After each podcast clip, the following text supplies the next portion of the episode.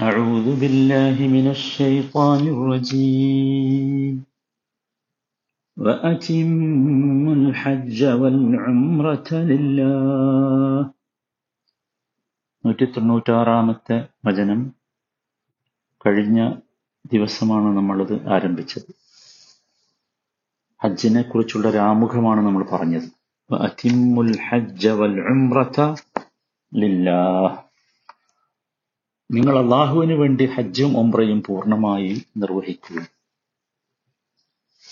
ഹജ്ജ് വിശ്വാസികളെ കൊതിപ്പിക്കുന്നു എന്ന് നാം കഴിഞ്ഞ ദിവസം മനസ്സിലാക്കി. ആ കൊതിപ്പിക്കാനുള്ള കാരണം ഹജ്ജ് നൽകുന്ന റിസൾട്ടാണ്. സുഹാനല്ലാ നബി സല്ലാ അലൈഹി വസല്ലം ഹജ്ജിനെ കുറിച്ച് പറഞ്ഞപ്പോൾ നബിയുടെ സംസാരം വല്ലാത്ത മധുരമുള്ളതായിരുന്നു. അൽ ഹജ്ജുൽ മബ്രൂർ ജന്ന ജന്നത്തല്ലാതെ മറ്റൊരു പ്രതിഫലവും നൽകാനില്ല. ബിറുള്ള മബ്രൂറായ ഹജ്ജ്. ഹജ്ജ് മബ്രൂറാകണം ഹജ്ജ് കഴിഞ്ഞു വരുന്ന കുഞ്ഞ് മനുഷ്യനെ കുറിച്ച് തിരുമേനി പറഞ്ഞത് കയൗമി വലതത്തുഹു ഉമ്മുഹു എന്നാണ്. അവൻ ഉമ്മ പ്രസവിച്ച കുഞ്ഞിനെ പോലെ നല്ല മറിച്ച് അവൻ ഉമ്മ പ്രസവിച്ച ആ ദിവസം പോലെ അവനാണ്. വല്ലാത്തൊരു അനുഭവമാണ്. ഒരാൾ സ്വർഗാവകാശിയാകുന്നത് യഥാർത്ഥത്തിൽ അവന്റെ ഹൃദയം ശാന്തമാകുമ്പോഴാണ് ശുദ്ധമാകുമ്പോഴാണ്. ആ ഹൃദയത്തിന്റെ ശാന്തതയും ഹൃദയത്തിന്റെ ശുദ്ധിയുമാണ് നാം ജനിച്ച ഒന്നാമത്തെ ദിവസത്തെ സവിശേഷത.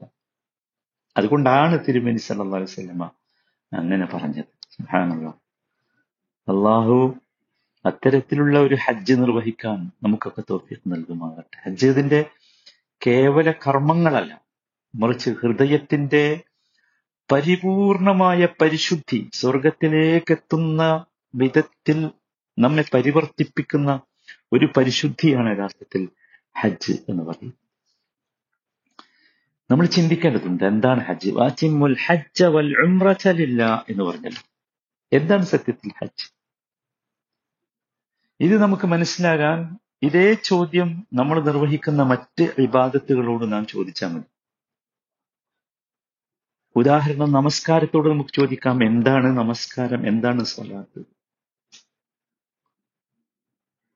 നമസ്കാരം എന്ന് പറയുന്നത് അല്ലെങ്കിൽ സലാത്ത് എന്ന് പറയുന്നത് ഒരിടത്ത് നിന്ന് ഒതുങ്ങി നിന്നുകൊണ്ട് നമ്മുടെ ഹൃദയവും ശരീരവും ചേർന്ന് നിന്ന് റബ്ബുമായുള്ള ശക്തമായ ബന്ധം പുലർത്തലാണ് സലാത്ത് എന്താണ് സൗം? അത് നമുക്കറിയാം. നമുക്ക് സൗമിനോട് ചോദിക്കാം എന്താ സൗം? നോമ്പ്. അത് ഭക്ഷണവും വെള്ളവും ലൈംഗികതയും മനുഷ്യ ശരീരത്തിലെ ഒരുപാട് ആഗ്രഹങ്ങളുമൊക്കെ മാറ്റിവെച്ച് ഹൃദയത്തിൽ ലയിക്കലാണ്. ഇനി ജക്കാത്ത് മറ്റൊരു അഴിബാദ് ജക്കാത്തിനോട് നമുക്ക് ചോദിക്കാം എന്താണ് ജക്കാത്ത് അത് ധനത്തിന്റെ അഴിവാദത്താണ് ജക്കാത്ത് അല്ലെ ധനം ധനവും ഹൃദയവും ചേർന്നുള്ള ഒരു അഴിബാദ് എന്നാൽ എന്താണ് ഹജ്ജ്? ഒറ്റ വാക്കിൽ പറയാം ഹജ്ജ് യാത്രയുടെ അഴിബാദത്താണ്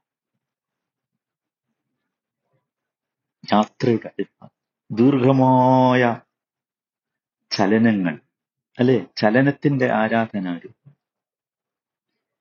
ദീർഘമായ യാത്രകൾ.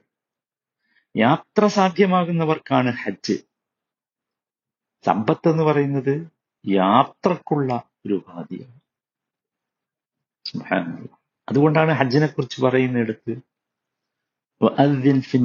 ബിൽ ഹജ്ജ് എന്ന് തുടങ്ങുന്ന സൂറത്ത് ഹജ്ജിലെ ഹജ്ജിനെ കുറിച്ച് വിളംബരം ചെയ്യാൻ വേണ്ടിയുള്ള അള്ളാഹുവിന്റെ കൽപ്പന വഅദ്ദിൻ ഫിന്നാസി ബിൽ ഹജ്ജ് നാം അദ്ദേഹത്തോട് അഥവാ അള്ളാഹു ഇബ്രാഹിം നബിയോട് പറയുകയാണ് അലിഹിസ്സലാം ജനങ്ങൾക്കിടയിൽ ഹജ്ജിനെ കുറിച്ച് വിളംബരം ചെയ്യുക.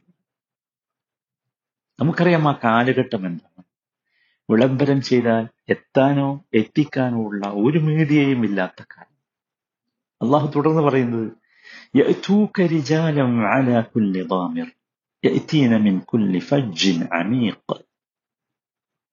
നടന്നുകൊണ്ടും വിദൂരമായ സകല മലമ്പാതകളിലൂടെയും വരുന്ന എല്ലാവിധ മെലിഞ്ഞ ഒട്ടകങ്ങളുടെ പുറത്തു കയറിയും അവർ നിന്റെ അടുത്ത് വന്നുകൊള്ളും.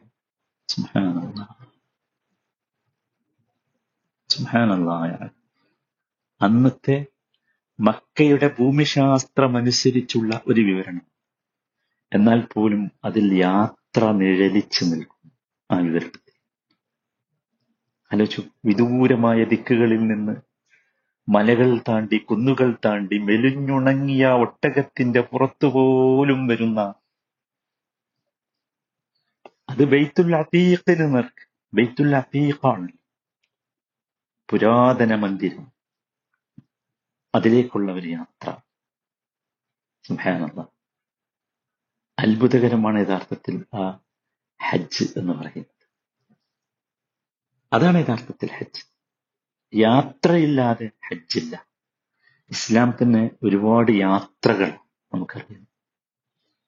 ഒന്നാമത്തെ പ്രവാചകൻ ആദം അലഹിസ്സലാം സ്വർഗത്തിൽ നിന്ന് ഭൂമിയിലേക്ക് യാത്ര ചെയ്തവനാണ്. അവിടെ നിന്ന് അങ്ങോട്ട് യാത്രകൾ.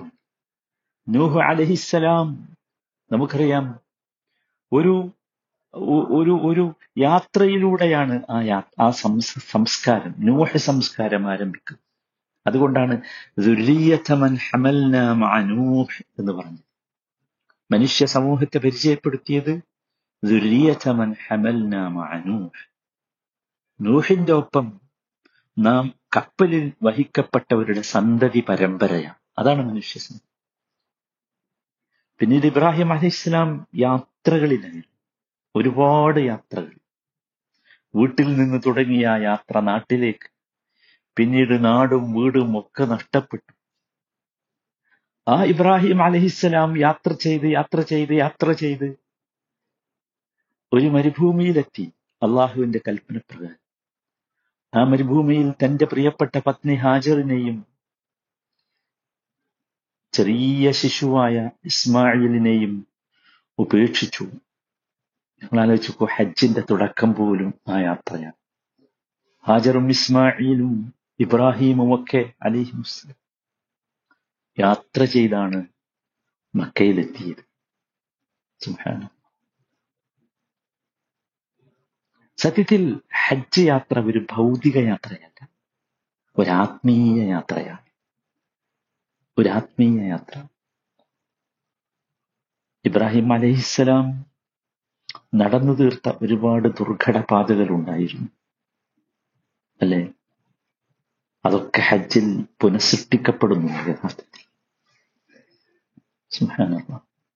ഇബ്രാഹിമിന് ശേഷവും അലഹിസ്സലാം യാത്രകളാണ്. യൂസുഫ് അലഹിസ്സലാം യാത്ര ചെയ്ത് ഈജിപ്തിലെത്തി. മുസ അലഹിസ്സലാം ഈജിപ്തിൽ നിന്ന് പുറപ്പെട്ടു. ചീന മരുഭൂമിയിലൂടെ. അവസാനത്തെ നബി മുഹമ്മദ് മുസ്തഫ സല്ലാ അലൈഹി വസല്ലമ ജനിച്ച മക്കയിൽ നിന്ന് മദീനയിലേക്ക് യാത്ര യാത്രകൾ യാത്ര ചെയ്ത് യഥാർത്ഥത്തിൽ ഒരു വിവാദത്തിനെ നമുക്ക് പഠിപ്പിക്കുകയാണ് നമ്മോട് ചെയ്യിപ്പിക്കുകയാണ്. സത്യത്തിൽ ഒരു ഹാജി ഹജ്ജ് ചെയ്യുമ്പോ അവനൊരു യാത്രക്കാരനാവുകയാണ്. അല്ലെ? ഇബ്രാഹിം നബി അലഹിസ്സലാം ചെയ്ത യാത്ര മുഹമ്മദ് മുസ്തഫ തങ്ങൾ ചെയ്ത യാത്ര. ഒരുപാട് ഭൗതിക ആവശ്യങ്ങൾക്ക് വേണ്ടി നമ്മളൊക്കെ യാത്ര ചെയ്യാറുണ്ട്. പക്ഷേ ഹജ്ജിന് അള്ളാഹു നമ്മളോട് കൽപ്പിക്കുന്നത് തീർത്തും ലില്ല എന്ന് പറഞ്ഞതാണ് തീർത്തും ആത്മീയമായ ഒരു യാത്ര. അതിന് സന്നദ്ധമാകണം. ആ പരിപൂർണതയാണ് യഥാർത്ഥത്തിൽ ഹജ്ജ് എന്ന് പറയുന്നത്. അതുകൊണ്ടാണ് അതിമുൽ ഹജ്ജ വൽ. ഇത് നോക്കൂ ജീവിതയാത്രയുടെ പരിസമാപ്തിയാണ് മരണം. അല്ലെ? ഹജ്ജിനോളം മരണത്തെ ഓർമ്മപ്പെടുത്തുന്ന ഒരു ഇബാദത്ത് വേറെയുണ്ട് ഹജ്ജിനൊരുങ്ങുന്ന പുരുഷനായ ഹാജി ധരിക്കുന്ന വസ്ത്രം പോലും ആ വസ്ത്രം ധരിക്കുമ്പോൾ മരണത്തെക്കുറിച്ച് ഓർക്കാതെ ആ വസ്ത്രം തന്റെ ശരീരത്തിലേക്ക് ധരിക്കാൻ ഒരു ഹാജിക്ക് സാധ്യമല്ല അത്തരത്തിലുള്ള ഒരു അന്തരീക്ഷമാണ് ഹജ്ജ്. ഹജ്ജിന്റെ കർമ്മങ്ങളിലേക്ക് പ്രവേശിക്കുമ്പോൾ നമുക്ക് കൂടുതൽ അത് മനസ്സിലാക്കാം. പൂർണമായി ചെയ്യുക. പൂർണത അപ്പൊ ഹജ്ജിന്റെ പൂർണമായ രൂപം നബി സല്ലല്ലാഹു അലൈഹി വസ്ല്ലമ്മയുടെ ഹജ്ജിലൂടെ നമുക്ക് കിട്ടി. അതെന്തായിരിക്കണം? ലില്ല. അള്ളാഹുവിനായിരിക്കണം അള്ളാഹുവിന് വേണ്ടിയായിരിക്കണം. നേരത്തെ ഒരുപാട് ആളുകൾക്ക് വേണ്ടി ഒരുപാട് വിഗ്രഹങ്ങൾക്ക് വേണ്ടി ചെയ്തിട്ടുണ്ട്. അതുപോലെ അതിമു തമാം. തമാം എന്ന് പറഞ്ഞാൽ എന്താ? തമാം. സാധാരണ അറബികളൊക്കെ പറയാറുള്ള ഒരു പദമാണ്. പരിപൂർണതയാണ് തമാം അല്ലെ? പരിപൂർണത. പെർഫെക്ഷൻ എല്ലാ നിലക്കുമുള്ള പെർഫെക്ഷൻ ആയിരിക്കണം. അതാണ് തമാം. ഒരു കാര്യം പരിപൂർണമാകുമ്പോഴാണ് നമ്മൾ തമാം എന്ന് പറയുന്നത്. അല്ലെ? എല്ലാ ഫിനിഷിംഗ് ഒക്കെ കഴിയുമ്പോഴാണ് തമാം അങ്ങനെ വഅതിമ്മുൽ ഹജ്ജ വൽ ഉംറത അള്ളാഹുവിന് വേണ്ടി. അള്ളാഹുവിന്റെ കൽപ്പന അനുസരിച്ച്. അള്ളാഹുവിന്റെ റിത ആഗ്രഹിച്ച്. അള്ളാഹുവിന്റെ വജ് ആഗ്രഹിച്ച്. അള്ളാഹുവിന്റെ പ്രീതിയും പ്രതിഫലവും ഉദ്ദേശിച്ച്. മനസ്സിലായി? അങ്ങനെ മറ്റൊരു ചിന്തയും അതിലുണ്ടാകാൻ പാടില്ല. ഒരു ചിന്തയും ഉണ്ടാകാൻ പാടില്ല. അള്ളാഹുവിന് ഒരു കാര്യമില്ല നാം അള്ളാഹുവിനെ ഇബാദത്ത് ചെയ്യേണ്ടത് പക്ഷെ നമുക്ക് വേണ്ടിയാണ് നമുക്ക് വേണ്ടിയാണ് നമ്മളെപ്പോഴും ശ്രദ്ധിക്കണം. ലില്ല എന്ന് പറയുമ്പോൾ അതിൽ ഒരുപാട് അർത്ഥമുണ്ട്. അതിൽ ഏറ്റവും പ്രധാനമായത് എല്ലാ കാര്യങ്ങളും ഹജ്ജിലും മുംബ്രയിലും ചെയ്യുന്ന എല്ലാ കാര്യങ്ങളും നമുക്ക് നബി സല്ലല്ലാഹു അലൈഹി പഠിപ്പിച്ച രീതിയിലായിരിക്കണം. അത് വളരെ പ്രധാനമാണ്. രണ്ടാമത്തേത് അതിമു പൂർത്തിയാക്കണം. ആ കർമ്മത്തിന് വേണ്ടി ഒരുങ്ങിയാൽ പിന്നെ അത് പൂർത്തിയാക്കി ചെയ്യണം ഏറ്റവും പ്രധാനം മൂന്നാമത്തേത് അള്ളാഹു ലില്ലാ ആയിരിക്കണം. മറ്റൊരു ലക്ഷ്യവും ഉണ്ടാകരുത്. കച്ചവടം ലക്ഷ്യമാകരുത് ഹജ്ജ് യാത്ര. മറ്റെന്തെങ്കിലും സന്ദർശനം ലക്ഷ്യമാകരുത്. ലക്ഷ്യം അള്ളാഹു അതോടൊപ്പം ഓർക്കേണ്ടത് ഇതിനു വേണ്ടി ചെലവഴിക്കുന്ന ധനം അത് ശുദ്ധിയായതായിരിക്കണം അനുവദനീയമായ മാർഗങ്ങളിലൂടെ സമ്പാദിച്ചതായിരിക്കണം. ഇതൊക്കെ